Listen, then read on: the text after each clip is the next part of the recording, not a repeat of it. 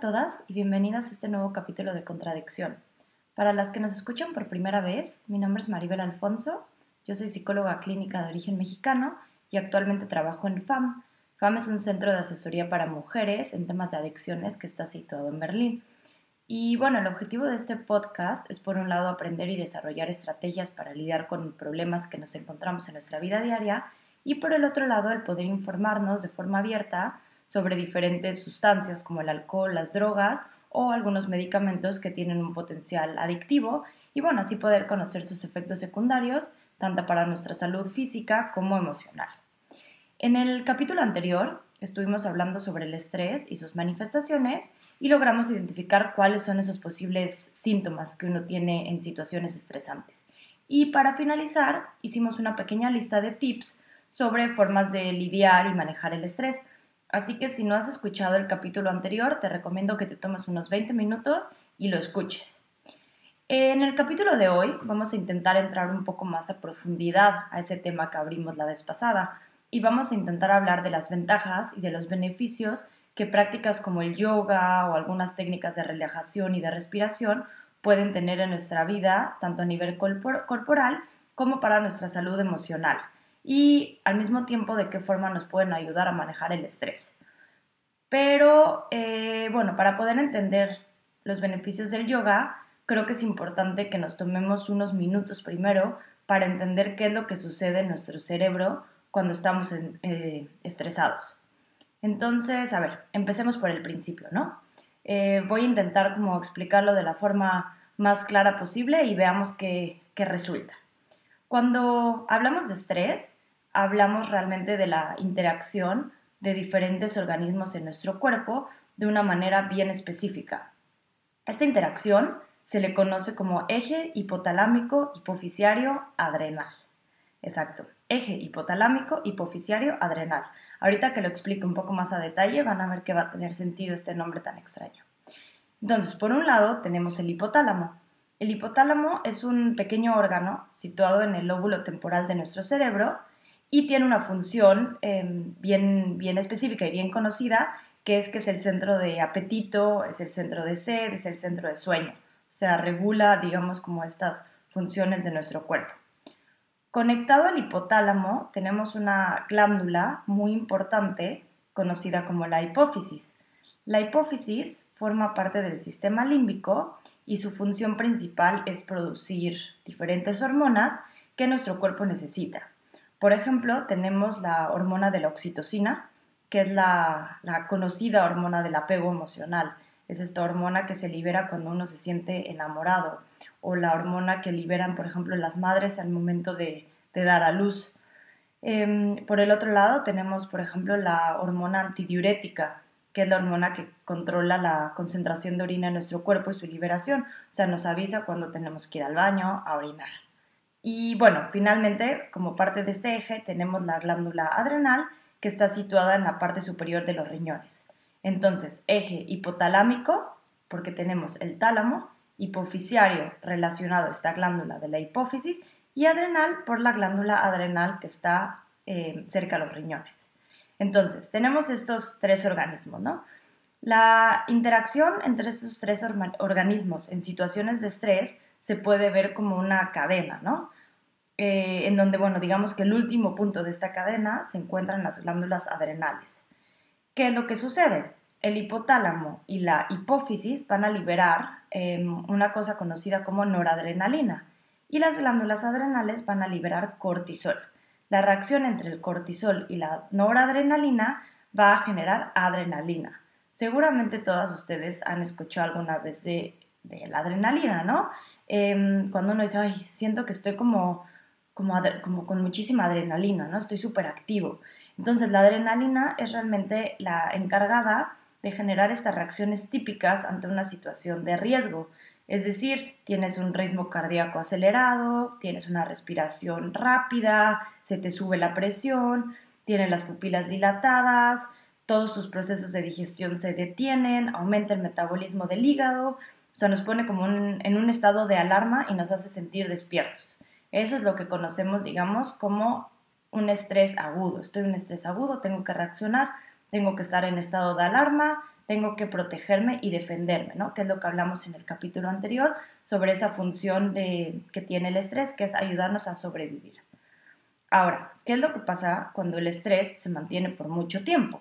Cuando hablamos, digamos, de un estrés crónico. Aquí lo que pasa es que los niveles de adrenalina empiezan a bajar. Uno no puede estar con, con tanta adrenalina durante mucho tiempo. Pero los niveles de cortisol se mantienen. Entonces, ¿qué es lo que pasa en este estrés crónico? Dejamos de estar tan despiertos, tan en, estado de alarma y empezamos a sentirnos tal vez tristes, decaídos, empezamos a tener problemas de sueño. Eh, los niveles altos de cortisol hacen que nuestro sistema inmune decaiga y que seamos mucho más propensos a enfermarnos o a sufrir de dolores de cabeza. O sea, por ejemplo, tomemos el, el ejemplo de una semana de exámenes, ¿no? Uno tiene una semana lleno de exámenes, muchísimo estrés, niveles de adrenalina hasta arriba. Eh, uno no puede darse el lujo de enfermarse en este momento, ¿no? Tiene que rendir. Pero seguramente algunas de ustedes han tenido esa experiencia que justo cuando terminan los exámenes, si no es que al día siguiente o la semana siguiente, uno se enferma. ¿Por qué? Porque los niveles de adrenalina bajan, el cortisol se mantiene y nuestro sistema inmune, digamos que está un poco débil. Entonces nos enfermamos. Em, también pasa, por ejemplo, eh, cuando, cuando estamos en este estrés crónico, que reaccionamos de forma hiperreactiva, cuando la gente nos dice como, ay, está súper sensible, ¿no? O uno responde de forma agresiva o irritable. Entonces, al saber esto, podemos explicarnos mejor el por qué muchas veces, también cuando estamos estresados, sufrimos de diarrea o de estreñimiento, y es porque, exacto, nuestro sistema eh, digestivo se ve afectado, ¿no? También eso explicaría los dolores de estómago que muchos de nosotros sufrimos eh, bajo estrés y obviamente nuestra irritabilidad o falta de interés en relacionarnos con otros, ¿no? Igualmente, la falta de apetito sexual puede estar explicada por esta interacción de, de estos organismos. Entonces, bueno, ahora entendimos un poco cómo se ve el estrés así detallado en nuestro cerebro y vamos a poder entrar como a estas otras técnicas de relajación o, de yoga que nos pueden ayudar a lidiar con estos niveles altos de estrés y poder controlar nuestras emociones al respecto, ¿no? Entonces, con estas actividades como el yoga, podríamos estar ayudándole a nuestro cuerpo a lidiar con toda esta cadena fisiológica y evitar que se desarrolle un estrés crónico. Entonces, em, yo creo que es bien importante poder entender estas ventajas y saber cómo comenzar a aplicarlas. Para esto tenemos una invitada el día de hoy. Ella es Belén García, lleva varios años practicando el yoga y estoy segurísima que nos va a poder ayudar a entender mejor la forma en la que el yoga y las diferentes técnicas de respiración pueden beneficiarnos y ayudarnos a lidiar con el estrés. Hola Belén, bienvenida a Contradicción. Hola Maribel, muchas gracias por la invitación al programa. Para empezar, tal vez podrías contarnos un poquito sobre el yoga, o sea, cuál es el objetivo de esta práctica, no sé, hay diferentes tipos, existe solamente un tipo de yoga más tradicional, ¿cómo podemos imaginarnos la, la forma en la que el yoga funciona? Bueno, sí que es verdad que hay distintos tipos de yoga, eh, pero principalmente todos tienen el mismo objetivo que sería mejorar tu estado de salud y tu bienestar personal. Em, prácticamente los distintos tipos de yoga se pueden diferenciar entre los que son un poco más estáticos y que se centran más en la respiración y los que son más dinámicos eh, y que se realizan a través de distintos ejercicios que, se van alternando. Lo mejor es, o sea, lo mejor sería no, realizar solo un tipo de yoga, sino combinar los ejercicios de las distintas modalidades para poder tener una, una práctica completa. ¿Y cómo, cómo se puede saber qué tipo de yoga es realmente el adecuado para ti? Como te digo, para mí personalmente es importante poder combinar todos los tipos de ejercicios y es lo que busco en mi práctica. O sea, busco realizar actividades que, que, hagan que mi cuerpo se mueva y que se estire y que se fortalezca, pero también que tenga una parte de cada clase que se centre en la respiración, en los ejercicios de pranayama que mejoran el, bienestar y también pues mi, salud mental, por así decir, ¿no? Me permiten que me que un poco que tenga la cabeza eh, centrada en el momento y que deje de pensar en las preocupaciones del día. ¿Y cómo fue el que tú empezaste a hacer yoga? O sea, ¿qué fue lo que te motivó? Em, ¿Pudiste ver también desde el principio como ciertos beneficios en tu salud? Yo empecé a hacer yoga porque estaba interesada en las clases de acroyoga. Llevaba tiempo buscando y pues encontré una profesora y ahí empecé a hacer eh, la práctica de acroyoga, que es un yoga acrobático que se realiza en pareja. Sin embargo, pues pronto vi que no tenía tanta, eh, no estaba muy fortalecida, mis músculos no, no tenían mucha fuerza, entonces empecé a practicar yoga como complemento y finalmente ahora solo estoy realizando, solo estoy asistiendo a mis clases de yoga y he, notado una gran mejoría en mi, ya te digo, estoy más fuerte y, y más centrada. Eh, creo que ahora podría realizar acroyoga mucho mejor que lo que hacía al principio porque no tenía esta sensación de, de ¿cómo decir?, de conciencia corporal. ¿Tú crees que, que dentro de la, la, práctica del yoga también puedes aprender otros tipos de técnicas de relajación y de meditación? Eh, sí, con el yoga aprendes estas técnicas que son de relajación y meditación, eh, pero son como un ejercicio físico, pero sería un ejercicio mental. Tienes que practicarlo diariamente para conseguir eh, llegar a estos estados y poco a poco vas mejorando. O sea, a veces sobre todo en las primeras clases cuando se realizan estos ejercicios, no consigues, yo al menos no conseguía centrarme ni y estaba con la cabeza en mil pensamientos y eh, cada vez me noto que, que, me cuesta menos y que estoy un poco más centrada en lo que es mi respiración y mi cuerpo y en poder dejar la mente en blanco. Yo creo que muchas veces pensamos que el yoga es como para relajarse, ¿no? Después del trabajo hago yoga y ya está. Y no se ve tanto como un deporte, ¿Qué piensas tú al respecto? Sí me gustaría también como recordar o destacar que, que el yoga no es ir a clase a relajarse, o sea, sí puedes tener un espacio de relajación dentro de la clase que principalmente se realiza al final, ya para cerrar la práctica, pero es importante que en cada clase o práctica de yoga demos el máximo y que pongamos nuestro cuerpo a trabajar, o sea, que nos estiremos, que tengamos eh, que hagamos ejercicios de fuerza, que hagamos ejercicios de eh, capacidad pulmonar y de respiración, porque si no, si no forzamos el cuerpo a trabajar, aunque solo sea esta hora al día o lo que dure la práctica, eh, no va a servir de nada. O sea, no es ir a clase a relajarte y a, y a estar tumbado, que yo creo que es lo que se piensa la mayoría de la gente cuando hablan de clases de yoga, sino que es ir a practicar y a fortalecer tu cuerpo y tu mente. Bueno, este podcast eh, tiene también como objetivo el enfocarnos en, en áreas como de, de salud, ¿no? Eh, ¿Tú qué beneficios crees que el yoga pueda tener para la salud? ¿Crees que el yoga puede ser una alternativa a la toma de medicamentos para el dolor o que te puede ayudar como a manejar mejor tu estrés o lidiar con problemas de insomnio? Sí, definitivamente el yoga es una alternativa a lo que conocemos como la medicina tradicional o eh, la toma de, medicamentos.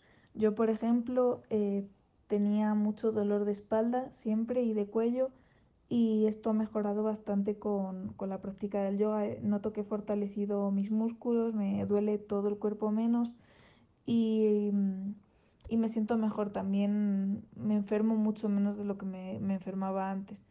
Eh, porque claro, con el dolor de cuello que tenía siempre estaba con dolor de cabeza, sin embargo ahora gracias a, a la práctica pues no, o sea, sí que he mejorado bastante mi, mi, estado de salud, así que sí que creo que tiene grandes beneficios para, para el cuerpo. Eh, a mí también me sirve mucho para desestresarme porque salgo del trabajo y voy a clase, entonces eh, es un espacio en el que me regalo ese tiempo a mí misma para poder, y, o sea, me regalo este tiempo y lo centro en mi cuerpo, entonces también dejo de pensar en todos los problemas que tengo diariamente en el trabajo. Y mm, esto también ha mejorado bastante mi, estado de salud porque llego a casa pues más descansada y ya lista para, pues, para cenar y dormir eh, hasta el día siguiente. Y bueno, finalmente una última pregunta. ¿Qué le dirías a una persona que nunca ha hecho yoga y que quiere comenzar?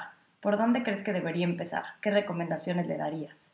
¿Qué le diría a alguien que, mm, que no ha ido nunca en una clase de yoga, que no ha probado? Es que lo intente. O sea, que intente y que, y que cambie un poco la mentalidad y se, y se ponga como objetivo pues mejorar su estado de salud y que no se frustre sobre todo porque al inicio va a pensar que, que todo es difícil o que no puede hacer las cosas, los ejercicios parecen súper difíciles y que necesitas un montón de, de fuerza y que nunca vas a conseguir a lo mejor estirarte tanto como eh, la persona que está al lado, pero hay que recordar que es una práctica que es propia y que poco a poco si nos lo ponemos como objetivo pues se va mejorando y se van consiguiendo muchos resultados. Así que mi consejo es ese, que ir a una clase, probar y si no te gusta esta clase, probar con otro profesor o con otro con otra profesora hasta que encuentres con alguien con quien de verdad te, te encuentres bien y que veas que estás realizando pues eh, avances, pero sobre todo eso, no frustrarse y, y ir avanzando poquito a poco. Bueno, Belén, muchas gracias por contarnos su experiencia. Creo que es muy importante escuchar siempre la experiencia de otras personas de primera mano para poder así motivarnos a probarlo y a buscar estas alternativas que pueden ser muy buenas para nuestra salud física y principalmente mental. Muchas gracias Maribel por contar conmigo en este espacio. Espero que más gente que nos esté escuchando se anime a practicar yoga y a probar esta nueva experiencia que seguramente les va a mejorar mucho su calidad de vida. Escuchar la experiencia de Belén ha sido súper valioso para este podcast. Yo creo que al escucharla pudimos entender de una forma mucho más clara cuáles son los beneficios del yoga para nuestra salud y pudimos como que establecer un poco esta ruta de inicio para comenzar a integrar esta práctica a nuestra rutina diaria. Así que bueno, para terminar este episodio me gustaría mencionar tres puntos que creo que fueron muy importantes en la entrevista. Por un lado es importante entender que existen diferentes tipos de yoga y que lo importante es poder probar para saber cuál es el que mejor se adapta a ti y a tus objetivos personales. Y bueno, igualmente creo que el tema de encontrar un profesor o una profesora con el que te sientas en confianza y te sientas a gusto es fundamental ya que, bueno, esta persona va a poder enseñarte a hacer los ejercicios de manera correcta para que no te lastimes y para que de verdad tu cuerpo pueda sentirse mucho mejor. Y bueno, finalmente me gustaría retomar un punto muy importante que menciona Belén, y es que el yoga le ha ayudado a poder centrarse mucho más en el aquí y en el ahora, y gracias a eso, pues distanciarse del estrés que muchas veces tiene en el trabajo. O sea, el yoga es para ella como este espacio en el que puede estar consigo misma, que puede darse tiempo para ella, y el realizar las prácticas de yoga también le ha ayudado a poder eh, disminuir o combatir ciertas dolencias corporales como pues, los dolores de cabeza, los dolores de espalda, sin tener que recurrir a medicamentos. Así que bueno, vamos a terminar este capítulo agradeciéndole a Belén y motivándonos a probar esta técnica que tantas ventajas tiene. Y bueno, a nuestras oyentes también muchas gracias por seguir escuchándonos. Si creen que esta información puede ser útil para amigas, familiares, colegas, etc., no duden en compartírsela. Igualmente recuerden que pueden contactarme con sus preguntas o con sus comentarios al mail de fam.frauzukunft.de o escribirme o llamarme al teléfono 0157 3397 7144. Estos datos se los dejo igual aquí en la información del episodio y nos vemos en el siguiente capítulo de Contradicción.